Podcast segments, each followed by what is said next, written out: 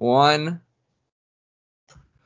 Hello, everybody. This is the ninth episode of the Football Scouting Report, and today we have a special guest. It's uh, Jake Lemming. Um, he is the National Director of Recruiting for Prep Zone, correct? Prep Red Zone. Prep Red Zone. Close, just yep. one word. And the cool thing about him is I actually know this guy in real life. I mean, almost all of the people on the podcast I've had before is like met him once or only know him through the internet. I um Jake, tell me a little bit about your background, how you know me. uh, Paulie and I went to college together. We were both Bowling Green State University Falcons. Paulie's a local legend in uh, Bowling Green and probably one of the more uh, well-known people over there. Absolutely. So uh, Jake, uh, Jake played on the football team uh, as a safe, as a defensive back, and I worked with the um, athletic department at the time, and I just hung out with the football guys and got to know everybody, and I uh, made sure to stay in t- touch with Jake because. Like on a football team, there's the guys who just play football because they're good at it, but then there's other guys who play football because they love it. Jake was one of those dudes. I know he loves football. He knows I love football and uh, we've kept in touch, and we figured it's a good time for him to hop on the pod. Oh yeah, oh yeah, I'm excited, man. Uh, I know you were uh, you had some good memories in downtown Bowling Green, and uh, excited to talk about a little ball and maybe even some of those, huh, Paulie? Oh dear, stories from the past. we'll we'll see what, what how much time we got at the end. I heard they, right? they, used to run uh used to run Shots Incorporated down there. Yes, uh, that was my that was my home. All right. Before we get into the uh, embarrassing backstories, uh, Jake, why don't you give uh, give yourself a little background? What was uh, how big of a role did football play in your life?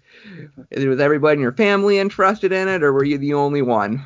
Yeah. So I mean, I um, I guess in a sense you could say I grew up in a football family. Um, my uncle kind of like I mean he's been recruiting game for 42 years and I he was kind of the first one really to make recruiting almost like a business and obviously he kind of started his own magazine and I kind of um, got into football because of him. I mean I was in fourth grade my mom wouldn't let me play and I begged her and I begged her and finally my dad convinced her and got into it and I uh, I've been in it ever since and I've grew up always wanted to be a coach. Um, I played throughout high school. Obviously, I played in college. I mean, was a walk on. I mean, I wasn't. I'll be the first to admit I wasn't a superstar player. Um, and but I, I always knew I wanted to be involved in football as a career. Um, after college, I got into coaching. I coached at high school, Anthony Wayne High School, just outside of Toledo, where um, we kind of went to high or college rather. After that, I um, I knew I wanted to get into the college game. I went and coached at a Division three school for couple months, and then actually I got offered at a GA spot at uh, New Mexico State, and I mean it was for me a no-brainer. I always wanted to try to get to the Division one level, and I was fortunate enough to get there. Um, I spent a year there. I learned a ton of football. I mean, I had a great experience. Worked with a lot of awesome people. Um, after that, a year into that, uh, I got offered a full-time opportunity as an um, as offensive coordinator at NAIA school just outside of Chicago. I was there for six months, and to be honest with you, I, it just wasn't for me. I, I didn't feel like our, our faculty was really giving our kids um, the right opportunities and really helping them to succeed. And there were some other things I just didn't agree with. So to be honest with you, I, I left um, and I got out of coaching. I uh, I never thought I never purposely like thought I'd be done with coaching. I kind of got into this recruiting thing almost out of nowhere. Like I started working for my uncle for a while, and then next thing I know, I got this opportunity at Prep Red Zone, and my role was small when I started, and now I've kind of worked my way up, and I've been really, really fortunate, and I've I've enjoyed it, man. I mean, I get to watch high school football recruits all day, evaluate them, and the biggest thing is I get kids, um, whether it be you know those four star, maybe five star kids, or maybe even like a Division three kid who could end up being uh, a steal for someone. Um, so, I mean, I, I, feel really lucky that I'm still in football, but I'm excited to kind of see where it uh, continues from here. Exactly, and that's uh that's uh, great that you uh have like that source in, um in your family, but that's also great that you were able to kind of like get out uh get out of his wing. I've made plenty of uh jokes about on this podcast about people uh people get uh getting into the into football industry because their dad's Marty Schottenheimer or something.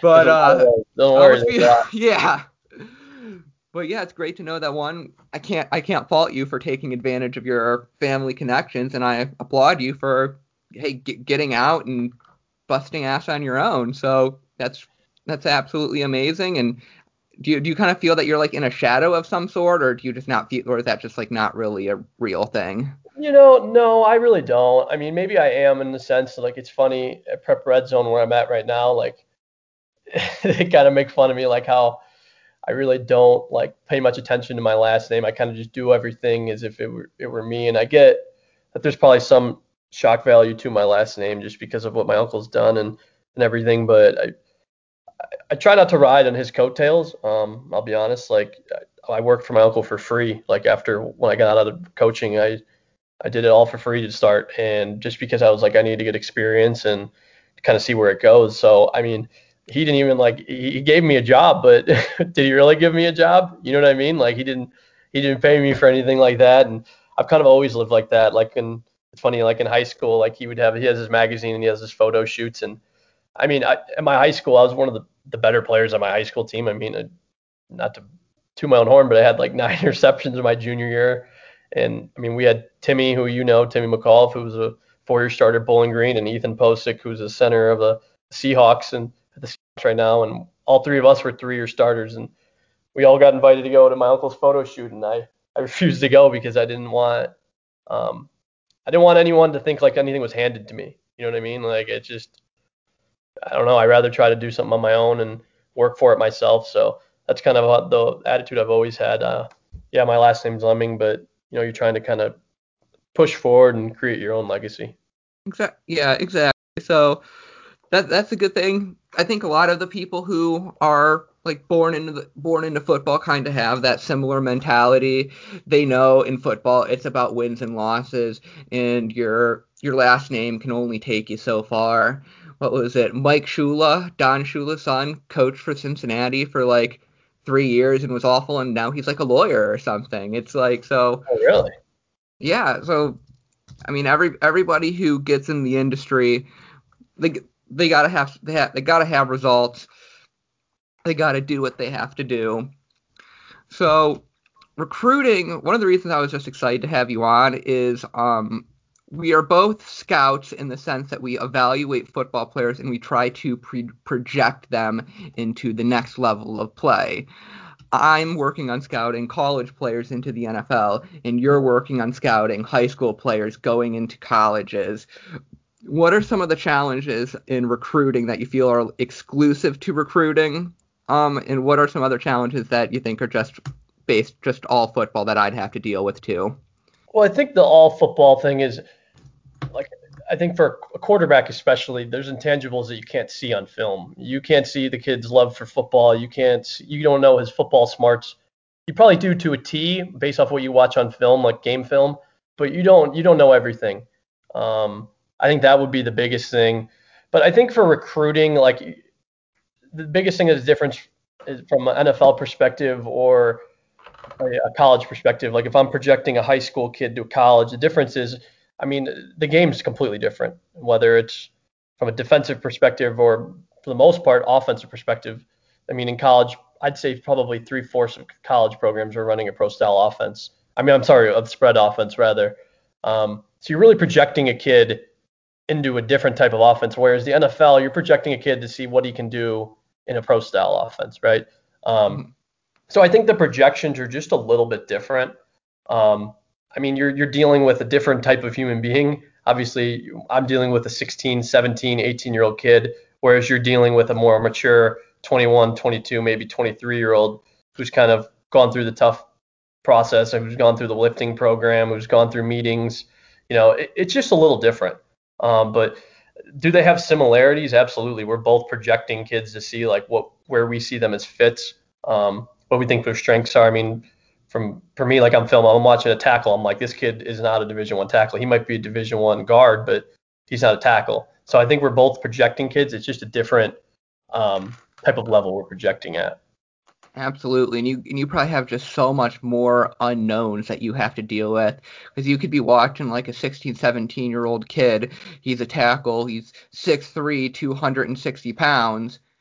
Next year he could be 6'5", 300, and a yeah, no, absolute monster. Absolutely, no, you're 100 percent right.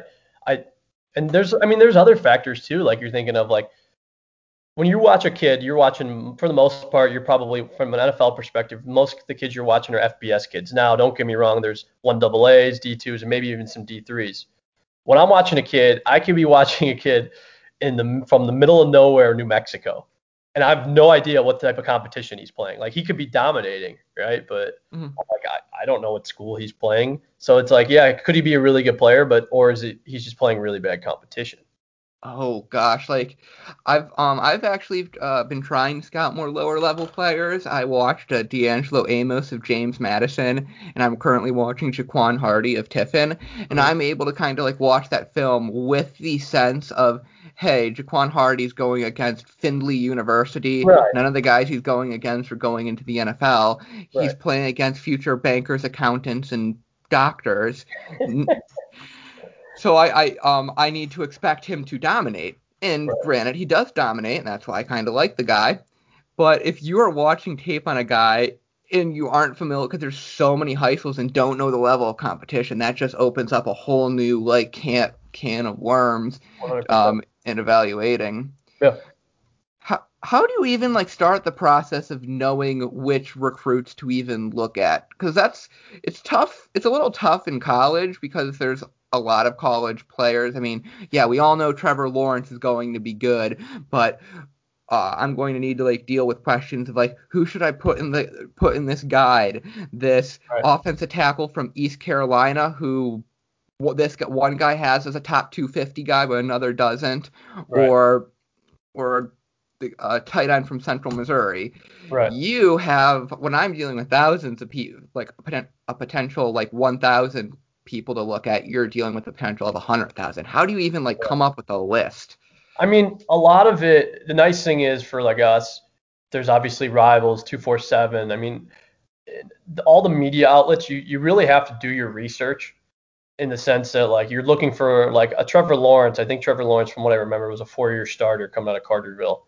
Um, like a kid like that who's six foot six, to over 200 pounds as a freshman, and he's gonna be a four-year starter, and he's got a rocket arm. Like you can project a kid like that, and you can see that like he he had some serious talent. Um, and word of mouth spreads fast in the football community, especially in recruiting.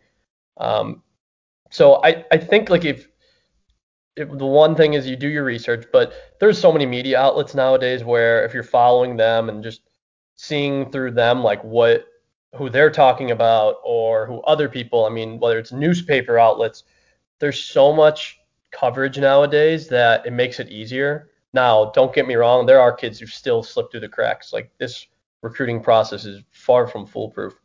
But I think the biggest thing doing the research and looking at the kid's tape and kind of being like, hey, well, this kid's a four-year starter and he has all the intangibles you're looking for. Like he is going to be between a four or five-star recruit. Okay.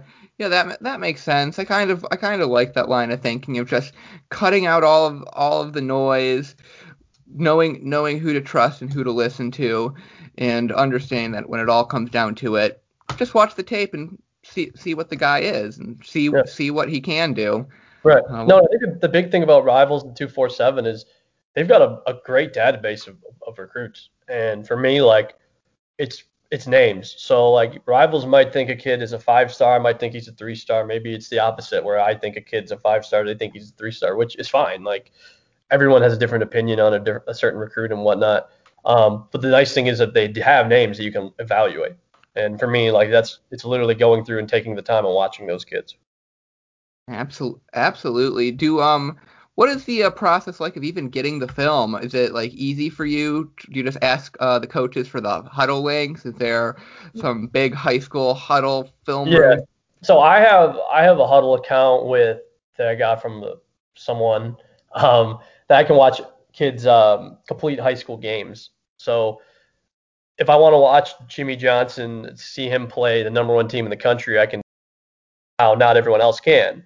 Um, beyond that, it's so easy to get a Hudl link nowadays. I could type in whoever. I mean, Korey Foreman's the number one player in the country in the 2021 class. I just type in Korey Foreman Hudl, and it comes right up. So getting film is not hard. Um, getting Uh-oh. game film, getting game film on a kid, that is hard, unless you have like a all access Hudl account. So it it's recruiting has never been easier. I mean, like with even from like when I was in high school seven, eight years ago, like Hudl was like just getting started. I mean, you I had to send DVDs out. I remember. Nowadays, literally like kids, I watch every kid that DMs me their tape. They literally just copy and paste the link into my direct messages, and I'd watch them. So literally, it's as simple as sharing a link. Oh, do do the kids send you the uh their highlight reels or do they send like the actual ta- like full games? highlight reels. Most most high school coaches won't share that because they're afraid like you know what I mean like they're they're it's like colleges like everyone's trying to be secretive and I get it. Like they don't want to see like another coach like the team they're playing next week see their whole game footage if that's not with them um, in the games that the teams requested if that makes sense. Yeah, that's that's probably the most frustrating aspect of running of running uh this like the my scouting collective is that like we're kind of at the mercy of the coaches when it comes to film. We just have to hope that Right. somebody somewhere leaks something and it gets it um goes through Reddit or goes through somebody that we know and we can kind of get our get our hand like Right. that's just been one of the more bigger pains of pains in the ass. Yeah. It's like on one hand I get it if it's like in season, but like after the season, like come on, like you can't. I just You feel like friends with more uh, FBS video coordinators. That's what I um. I, I was able I have emailed some video coordinators for some of the small schools, but I like what's it like for the video coordinators? Do they just get a whole bunch of people asking for like media film or Uh, no, but I, you know, I, I, I- don't know to be honest with you. Like, I mean, when I was at New Mexico State, like, if I, when I was a GA, like, whenever I wanted film, I would just go to our video coordinator. Like, if I wanted to watch film of another team, I would just say, like, hey, can you get me, um, like, for example, like Oklahoma film? Like, that was the one I really liked watching. And they, he would just page Oklahoma, and next thing you know, I'd have all 10 of Oklahoma's games in my folder. But I'm sure it's a little different when it's someone outside of the organization. You know what I mean? yeah. So Yep. So yeah, that's kind. Of, that's one of the more fun, interesting aspects of this, and I'm glad you're able to circumvent that because from your from your end, the high school kids want you to see your tape. right. Um, on my end, college coaches don't give a damn whether or not I see Right. see their tape. So it makes kind of a for a different kind of uh, dynamic. Holly, what's uh? I gotta ask you a question. Yeah. I like that. Uh, what is that? A cat? Two cats behind you to the left? Oh yeah, uh, yeah, bad bad radio, but I have a uh, poster in uh, my room. It's uh, it, it's a 40 year old poster. This was in my room. Uh, the, the room I'm in was my mom room when my mom was a kid, and yeah, it, it has it's a poster with two adorable little kittens on it. And we've never had, we've never taken it down because who wants to take down kittens? It even says on the poster that they're best pals. So even though the cats in the poster are probably dead, I mean they're still best pals. Oh god. Uh, glad glad you noticed that. Sadly, this is audio only. All right. uh, so what about like the recruiting um aspect from the like I guess business standpoint? Um, what one of the things that's just kind of tough is that like I don't feel college to NFL scouts are really that valued, even at the NFL level. Like scouts are the scouting department is often one of the very first things to be to be cut. There really isn't that much of a market for like advanced scouting as as I thought there would be. But um, I know a, I know a guy that I've been working who's doing some recruiting services, and he's like charging people like two hundred and fifty dollars to write a scouting report on their kid so that they Right. know what they can do better. Right. Um, is recruiting where the money is in scouting?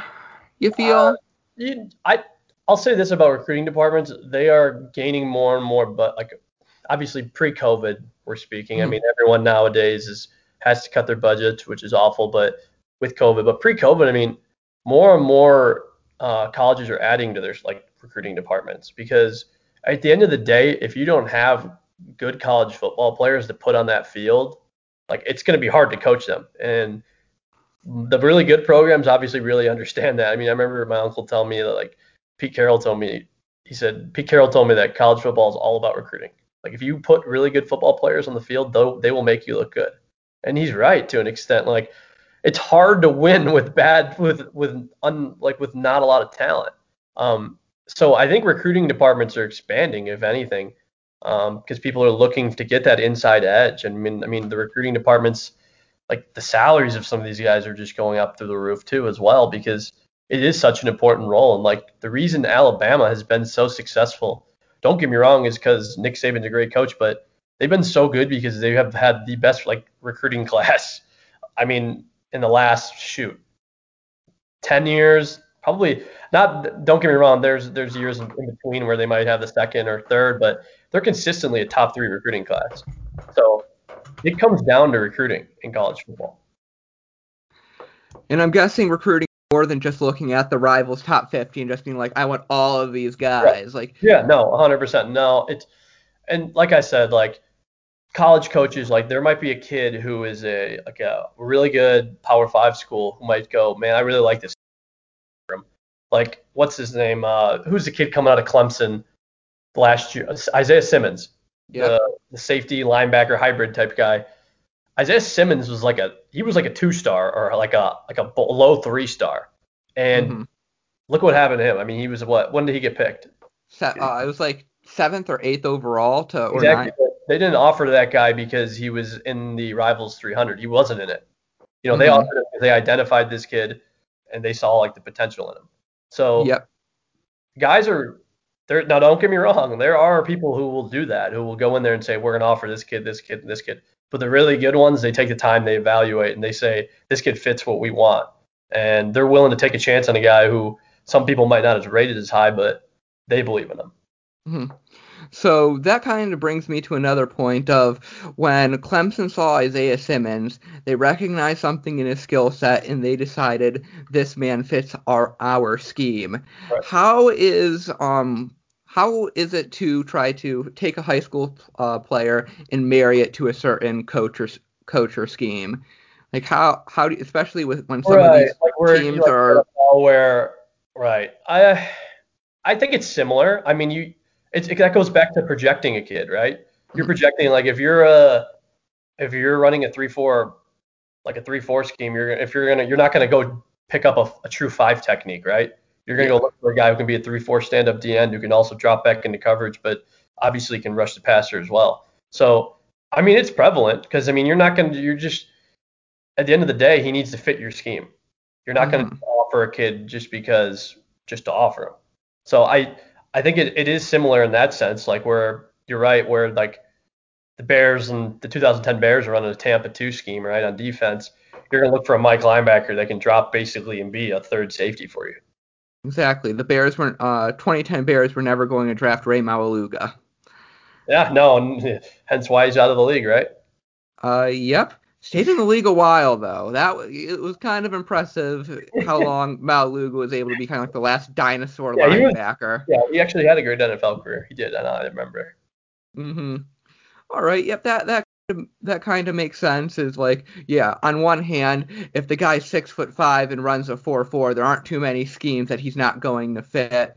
But besides those big top five star and four star guys, But the only really- thing with him, I mean, he was from I think he's from he's from Kansas. I think he's from Topeka. Um, but it goes back and it, this is just the recruiting process in general. Like we all miss people. Like they, everyone missed Isaiah Simmons. Like Mhm. there's guys right now who I'm watching who I might not be too high on, but I'm I'm gonna miss them. Like we're gonna whiff. It's just part of the process. Like it's not a foolproof process, and it's just like the draft process, right? Like Mhm. Tom Brady, if the Patriots could go back, they would have picked Tom Brady in the first round, right? Like if they would have Mhm. known he would have been that good. But it's just such a hard process because there's so many small things that you really can't see. Maybe like internal things. that like drive is a huge one that you don't know on tape. Exactly. I feel that in a way we are kind of uh we're kind of like the weathermen. Like we get it wrong a lot, but we're better than having nothing. like I, I, feel that like, like if somebody was listening to this podcast, they'd be like, okay, so people scout, they don't really know they don't really know a lot because they don't aren't it with them. Recruiting guys will watch a guy, but they don't really know if the guy is going to grow, if the guy is going to be able to handle the rigors of college. Like, why are these things even valuable? Like, why are we valuable, Jake? right. No, no way, you're right. Yeah, I think the answer is, is because well, we're we're better we're better than nobody. And these colleges can make so much mon- money by having a good football program. We talked about clemson. But you remember clemson for like most of our lifetime was just like a middle of the pack acc team? They're like the equivalent of like northwestern or syracuse is now in the 2000s and now they are a perennial team. How much money did that make for the college? Oh, and yeah. yeah so even though we we're going to have misses, we're going to look at a um we'll look at a great player and say I'm not sure he's going he he's going to fit in in the next level and be wrong, or we'll say that uh, this player is going to be the next great college linebacker and he ends up being a busting out of college in two years. But the fact is, is we are going to be right, and we are going to find some um, players that the coach that people don't know of. We're going to bring players into systems that the coaches will enjoy um, will enjoy having. And well, because coaches can't do everything, they can't be drawing the X's and O's on the um X's and O's on the whiteboard and scheming, um, teaching the players how to do things, and looking for new players to eventually replace those coaches at the same yeah. time. That's right. why you got a team. Right. No, and that's, I mean, like I was saying, these recruiting departments are expanding like crazy. Like, I, to an average fan, I don't think they really realize how busy a college football coach is. Like, I mean, I've, I've been on that side where, I mean, there's days where you're getting in at 7 a.m. and you're not leaving until 9 o'clock at night. I mean, a camp, when you're in camp, like, that's even crazier because mm-hmm. it's literally like you're getting in at 7 and you're not leaving until like 11:30 at night. Like, it's a grind. And those guys need help. Like they they have to prioritize their time, so they need like a recruiting department who could say, "Hey, coach, like got this group of kids like to take a look at. Let me know what you think." Um, to make it easier on them because their time, I mean, is precious, and they're trying to prepare for games or maybe it's on a bye week, so they're trying they have to go out on the road and they're they need to be ready and uh, equipped with that information. So no, I'm with you 100%. All right, so let's kind of like get into the um I guess the a little bit more of the nitty gritty. This has been pretty nitty and gritty, but uh let's yeah, say grittiest as, as it gets, Paulie. Exactly. It's it's a niche it's a niche podcast, and we have fun with it. so you get you get your tape. What is your I guess what's like the checklist? Let's say you're going to you're watching an edge rusher. Mm-hmm. Um, like how, what do you like look for when when you uh, watch film? What are the things that you all what are the questions you're asking yourselves? What are the things you have in the back of your mind so right. you can best evaluate uh, best evaluate this player?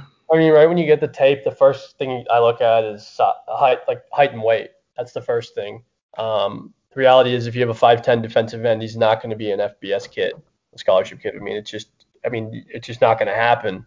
Um, i mean there might be some crazy one where it could happen. But um, but beyond that, like if you're looking at an edge rusher, I mean, you're looking at size, speed, athleticism, bend. Does he have a good first step? What does his punch look like? Does he is he a hand fighter? Does he have counter moves?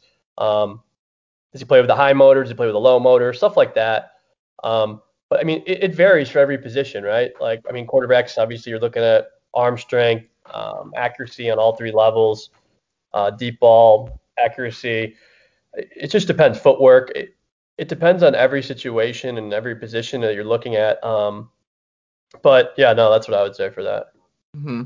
Yeah, one of the uh, things that I do that I was kind of wondering um, how you'd feel about it is I actually kind of like watching film on a prospect, knowing about as little as possible as I can about them, because right. I don't want to get my evaluation like um, sullied or marred by somebody else's opinion. No, I don't want to.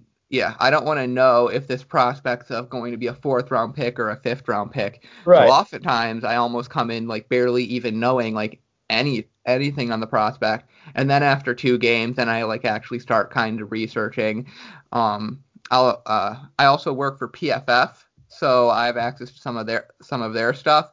So usually after like the second game, I'll check PFF and see what the what his grading profile looks like. See if I watched his two best games, his two worst games, his two his best coverage game, but his worst tackling game, and just try to triangulate uh, all of those resources into making the um the best to make my best.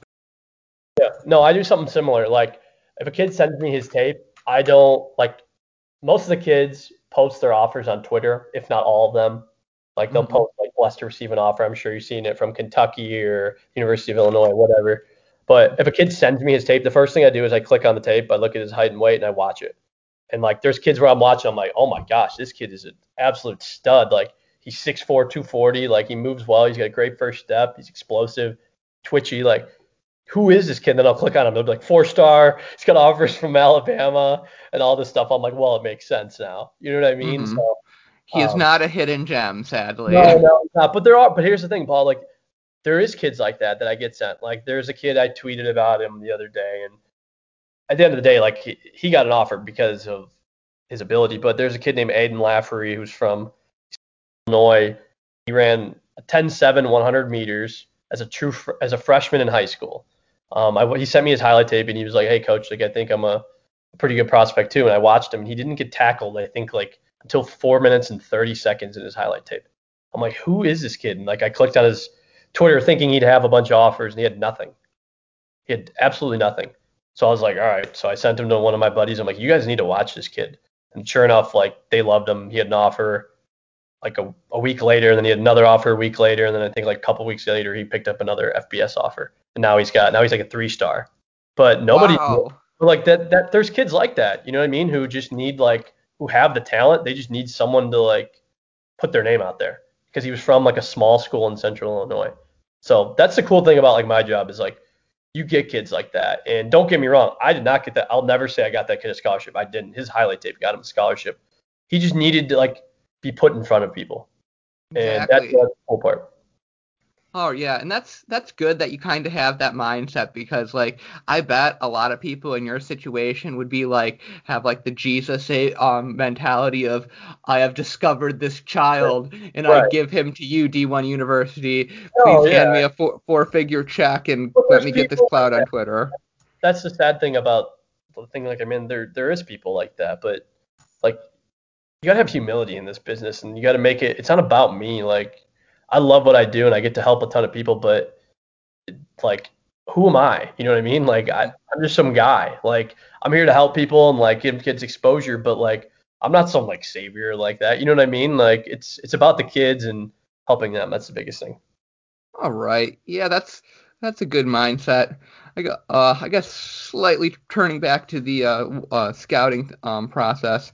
Another thing that I always like look for, um, and it's something I say a lot on this podcast, is always look, uh, always make note of what the prospect does rather than what the prospect doesn't do.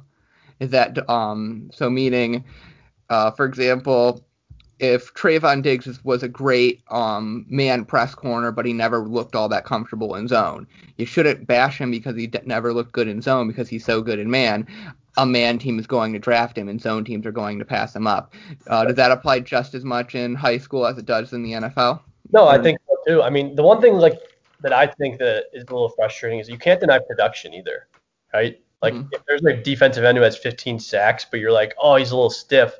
It's like, well, he still had 15 sacks. You know what I mean? Like, yeah, he might be a little stiff, but the kid's tearing it up, and like if he's playing against good competition, it's like, what, what, what's the deal here? Like, I think we over we overanalyze things and like whether it's in high school recruiting or also in like NFL type recruiting too, like NFL type scouting rather. Um, you can't deny production. Like unless like don't get me wrong, like from an air raid quarterback who's throwing for 5,000 yards, but he's also throwing, he's got like 450 attempts a year. Like that's a little different. But overall, like if, you can't overlook production. Like it, because at the end of the day, like that's literally the exact same thing you are looking for is production. So exactly. Ooh, this I think this is actually a good segue to um maybe talking a little bit about uh the A word analytics. When you were mentioning uh when you were mentioning uh, production is one of the things that I focus on yeah. is um, knowing the context of the production. You made the example of uh, a quarterback in the air raid system where he's got 5,000 yards, but only 2,000 of those yards were in the air because he throws screens 50% of the time. But I also think that can kind of apply to um, other positions as well. Maybe that um, that defensive lineman who got 15 sacks, yeah, he's he's a good player, but what if maybe four or five of them were like cleanup sacks where another guy pressured him and just walked walked right into him. And that's one of the things that I feel like PFF does well is um, when they do grading, they can take into account that hey, not all sacks are created equal. Sometimes it's the guy who gets the pressure is more valuable than the guy who gets the sack. Sometimes right. on a running play, the offensive line is um, if like there's a 70 yard run. Yeah, the running back showed really good burst through the tackle um, to get through the hole, but nobody even touched him. Bro, um, what experience do you have in analytics, and how do you think analytics can help you become a better recruiting person? And what do you think are some, I guess, pitfalls of maybe relying on analytics too much? Oh man, I I have no experience in analytics. I will be honest. Really? Um, the thing I I will say, I think analytics has in college football has a huge role, um, and more and more colleges are starting to use analytics. I don't know how it could be used in like high school football recruiting. Like I, I'm sure there's some crazy metric you could use. I just have no idea about like what it would be used for. Um, excuse me. Um, but yeah, man, I don't. I'm not familiar with analytics. Like I, I know what exactly it is and everything, but I've never used them. I've never been in a program where we use um, analytics. Don't get me wrong, we use statistics, but analytics are so much more in depth and have somewhat they're broad. So um, yeah, I mean, what was your other question though, Paul? Oh, um, I don't know. I don't think I had. I don't think I had one. I think uh, I completed the segue. Perfect. to, yeah. So all right, that's yeah, that's kind of interest um interesting. I know PFF um and some other companies have been like looking into doing some like uh, charting and um and methods for um high school because you are kind of right with um because like the root of analytics comes from like charting and having more in, more information and right. I mean high school stat keeping programs are only going to say Bill got a seven yard run. They aren't, aren't even going yeah, to say what side it is or anything. Because and there's a lot of programs who, like when I was in high school, like it felt like almost everyone used MaxPreps for their stats, right? That's where mm-hmm. like all stats were kept. Nowadays, I mean, I'd say about one third of the programs, like in terms of like Illinois, like I'd say maybe one third of the programs use MaxPreps for stats. So statistics are hard to find. Like I couldn't tell you who the leading. I probably could because I actually seen his highlight tape, but for the most part, like I couldn't tell you who the top five passers were in Illinois because mm-hmm. that that information isn't available. If that makes sense. Now there's states like Iowa where they require the programs to input stats. So they have a website called QuikStats. So I would be able in Iowa to find like a statistic like that, like who are the top five receiving leaders, rushing leaders, and things like that. But it's not required in every state. So I think it would just be, be kind of tough to, to do. You know what I mean? Yeah, because I mean, you keep. I mean, analytics is a really broad term. Like, I hate when people are just like, NFL analytics are stupid or NFL analytics are the best thing ever because, like, you have your in game decision making analytics, when to go for it on fourth down, when to go it for two point conversions, and right uh, things of that nature. You have like NFL draft analytics where people are talking about um, what type of play, uh, what type of players do best um, in the draft, what type of combine stats have the highest correlation to success, right? And um, like yeah, so there's just like so many analytics, and putting it all under one broad term is silly. I think uh, analytics has done a great job moving the game forward. You remember back watching football in like 2009 nine when teams would like kick field goals from fourth and one at their five yard line or something? Like it was different. Yeah. Yeah. watched money. Yep, and then uh, people got on it. And now I'm almost wondering if like analytics is going too far. Like I've got people on the timeline saying there's no difference between Mike Davis and Christian McCaffrey, and I'm like, hold your horses. Let's not go too far with running backs not mattering. Let's. I mean, running backs aren't that aren't as valuable as they were in the 2000s, and they're they're a little overrated. But let's not get too far. No, I, I'm with you. I'm with you 100%. Uh, and then, so what has been um, one of the more uh, rewarding aspects of recruiting? I, I mean, like that kid, like I, we brought up earlier, someone like him, but like I, I'll send like I mean I got a lot of coaching buddies. I've been able, I've been fortunate. I've been able to meet a lot of people from a lot of different programs, and like sending a kid to a coach, and then them texting me back being like, hey, I'm gonna offer this kid. Like that's a really cool part of this because you know that that university is going to be changed, could potentially change that kid's life. I mean, if it's a full scholarship, that kid's parents don't have to pay for his education. He's going to go to school for free. Um, and mm-hmm. there's kids, the reality is, there's kids, especially where I'm at, that may not have had that opportunity without that, that school giving them that scholarship. So being able to like just help kids in a small way, and like I said, like it's not me. I don't I don't get these kids scholarships. Like these kids highlight tapes and what how they perform, that's what gets them these offers. Uh, the one thing that I, I help them do is like put them in front of people. Um, and then if a coach likes them, obviously they will offer them. But that's a really cool part of it because you know that these kids' lives they, they can be changed for the rest of their lives. You know what I mean? And that they could do something really special, whether it be not only on the football field but off of it um, and beyond as well.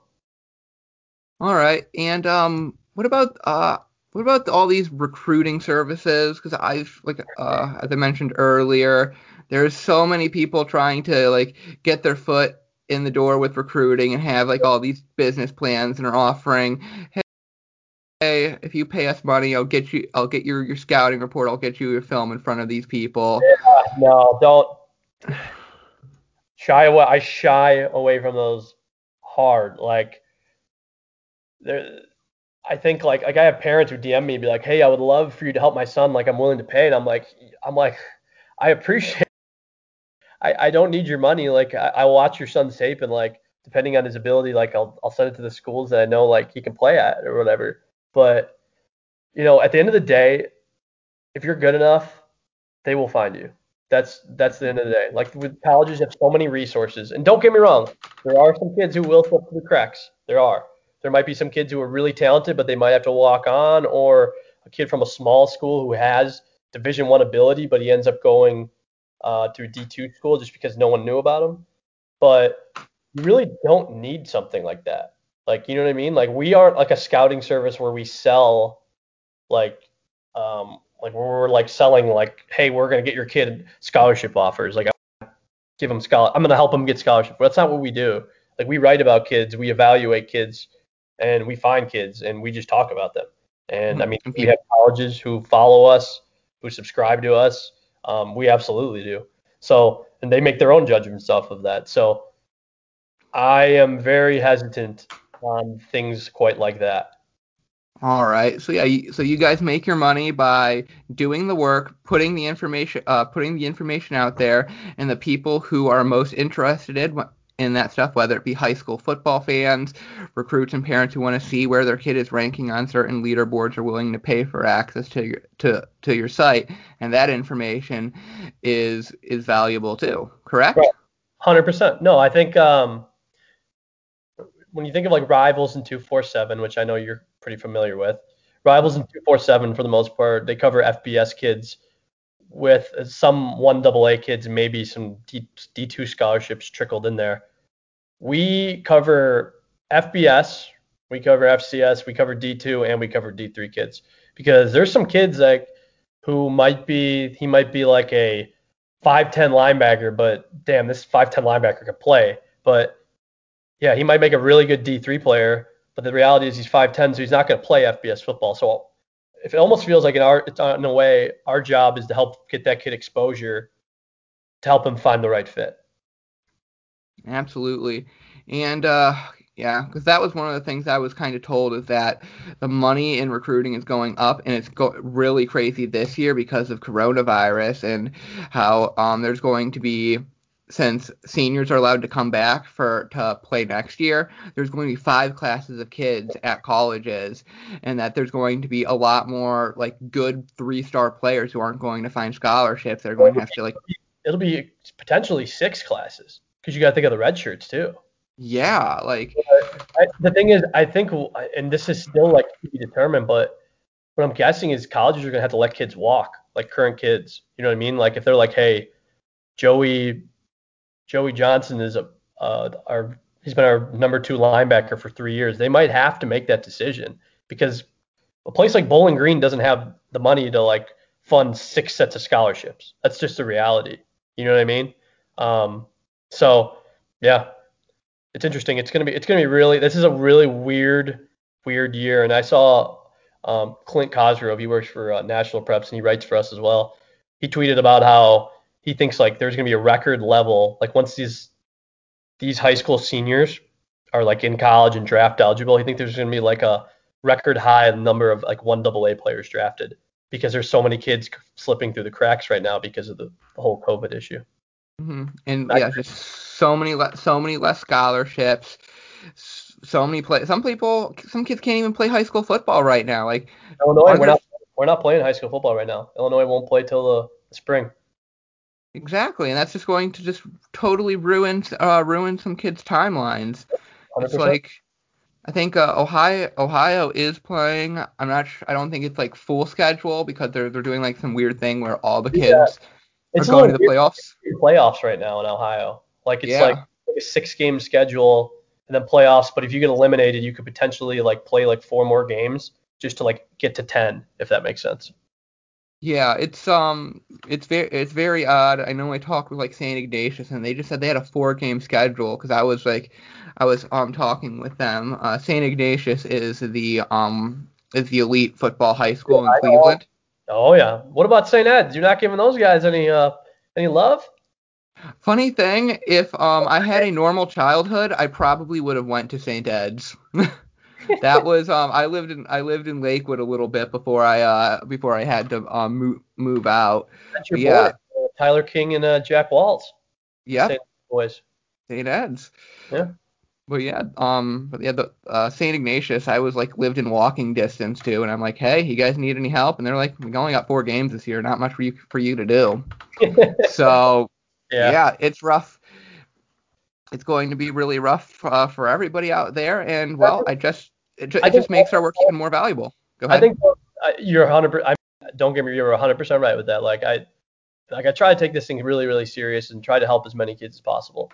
Um, like I, I shouldn't discourage kids like the like who aren't playing right now. Like it's it's not gonna kill you. Like the, I, if you're playing in the spring, if you're good enough, colleges will still find you. You know what I mean? Like it sucks. It's different. It's not going to be normal, but colleges are going to be out all spring recruiting because unless they're one double A's or some D2s, but if they're not, they're probably evaluating from home right now anyway. But don't, if I could give advice to a kid right now, don't freak out. Control what you can control and just work really, really hard to have a really good senior season. Because if you still do, it's still going to matter. Mm-hmm. All right. Uh, how's wait? How's it going to work with like National Signing Day? Like, isn't National Signing Day around like February or March, and the season won't be done till April? I, I have. It's a great question. There's two of them. There's one in December and February. I'm assuming what they'll do is they'll push the one in February back to probably around somewhere in April. Okay. Great question. That still is to be determined. And that's the scary thing about the NCAA is that they have not determined that yet. Exactly, because that uh, six foot one corner who is now a six foot three corner who had two interceptions last year and was all conference, but this year he's going to be going to get like eight interceptions and lock down a four star recruit. Right. I, I really want to make sure that he can get get what he deserves. Hundred percent. All right, so I guess this is kind of a um, what if summarize a lot of what you were saying. Um, so pretty much most of my list, uh, most of my listeners are NFL draft guys. Um, what advice or uh, from places, um, websites to write for, or people to get a hold of, or YouTube videos to watch. What resources are out there for somebody who is saying, "Hey, I love um, college NFL scouting, but I think high school to um, college scouting is my thing, and want to make that jump over"? How would one of these people start? I think well, I think one of the biggest things is you have to be consistent, right, with your content. If you put out consistent content, that gives you a bigger chance. And the one thing like I always try I try to be consistently putting out content and it's worked really well for us at Prep Red Zone. I mean, we're like I said, I think we're in 25 states already. Um, I mean, what I think four months ago we were in two states. So like, if that's your goal, like you want to be an NFL scout or you want to be somewhere in recruiting or college football recruiting, whatever you want to do is be consistent with it and put out content. Use social media as your friend because mm-hmm. I know so many people who've gotten jobs because they have been just super relevant on Twitter and have put out really, really good content that people really enjoy and it's led to jobs. And it's not a crazy thing to where if you're doing your draft evaluations of, I don't know, Trey Lance on Twitter and you're watching this film, but you're breaking down and you, let's say you tag Trey Lance and Trey Lance retweets it, boom, you get 10 followers off of that. Like be consistent with your content because if you are, eventually someone's going to notice. A uh, funny thing with uh, so we have uh, XTB. I feel has been very consistent with their um with their content. I mean, like I said, we've put I think 260 articles out now. Uh, I I'm not sure how many players we've got retweeting stuff. We've had more players' moms retweet stuff than actual players. I'll give you a tip on that. I'll give you some tips on that if you haven't, one of the things you can do is so let's say you put an article up, you can put a picture and you could tag those that player, right? Like let's say mm-hmm. the, the quarterback from I saw you that kid's article on what's his name, Crum, the quarterback from Kent State. Uh, yeah, um, Dustin Crum. Yeah, Matt, he's a Matty J clone. There you go, Matty J, baller. Um, but you could t- you could tag that kid in it. You could tag Kent State football. You could tag his parents in it. You could tag his high school football account on it. You could tag his high school in it, and then you put the article below it. That's one way. Or you could just at like put the article, then at Dustin Crum, and then at Dust or at Kent State football. There's a lot of ways, man. But if you want to build a brand, that's you have to be able to tag um, those prospects in it so they know about it because they'll they'll help uh, promote your brand as well. Yeah, absolutely. Um, what is it? Shaun Wade's dad retweeted one of my, my uh, Shaun Wade scouting report from Ohio State. Oh, there you go. You're Hollywood. So, Hollywood. Hollywood Paul. That's what I'm gonna start calling you. Exact. Uh, exactly. So yeah, um, be consistent. Be consistent with your con- content. Network. Get in touch with people. And I guess in the end of the day, it's uh, it's all it's all football. If you know what a cover two is, and you can and you know your schemes, and yeah. I mean, in reality, you got to study film. Don't get me wrong. I watch yeah like for me in high school recruiting, it, it's totally different than NFL scouting. I mean, th- there are a ton of similarities. We're projecting, that's the thing, but there, there obviously is a lot of differences. But like for me in high school recruiting, like I watch film all day. Like I, I don't have every answer to every recruiting question. I, I couldn't tell you every single thing, but I'm gonna work hard to try to. You know what I mean? And the amount of film I watch, my makes my head hurt, but that's what I love to do, and it's what I hope to continue to do. Mm-hmm and you're get you're getting paid to watch football and you love football. That's great. A hundred percent. Uh, does it get much better than that? I, I I don't I don't know. It's like I want to get paid to watch football, or at least get paid more to watch football. there you go. I mean, I, I hope in 20 in 20 years I'm just watching football, getting paid and uh, getting paid money to watch football and ignore my wife. It, it sounds like sounds great. oh god. Oh god. All right. If if you if you so desire, now would be the time. If you have any uh, stories to uh, embarrassing stories or any roasting uh, to commence, you can do so now. I won't do that to you. Only good stories, Polly. Only okay. Come on now. Uh, I know one of my favorite uh, favorite stories from uh, back in college uh, involves a good old Gehrig Dieter. Uh, Gehrig Dieter is with the Kansas City Chiefs now, and he's famous for being Pat Mahomes' best friend and uh, his family would always um would always tailgate before the games. And like when I'd walk to the stadium to like do work I'd always uh, stop uh, stop by say hi to the uh, st- say hi to the Dieter family before and afterwards. And uh, uh and uh the gimmick was is I would always uh, roast Gehrig. I'd be like you sucked out there tonight. I'm gonna kick you so hard you'll fall down the depth chart. And just it was so funny. And you know you got to get as your next guest? You got to get Thurman Oh, what? He's he's not doing anything with stuff. I'd like to have a brother in the NFL. There you go. I just oh. gave first uh, interview idea. Yeah, uh, perhaps, or maybe I can get, or maybe once I get a little bit more, um, a little bit more clout, I can get Gehrig himself. There you go. What it's like to go through the, um, go through the whole draft process.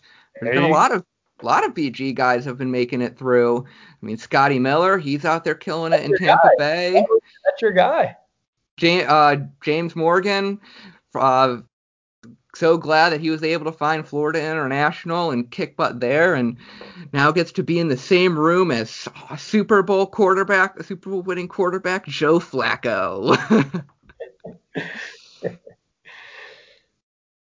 All right. Do you have uh, any anything else to share with us? Uh, I think I'm good, Paulie. Um, keep killing it with your uh, your draft coverage, and I'll see you soon. Absolutely. All right, Jake. Do you have any uh, social uh, socials or things you want to uh, pr- promote for our lovely listeners? Yeah, I mean, I'm at my Twitter's at jlemming18. Um, beyond that, Prep Red Zone is our website.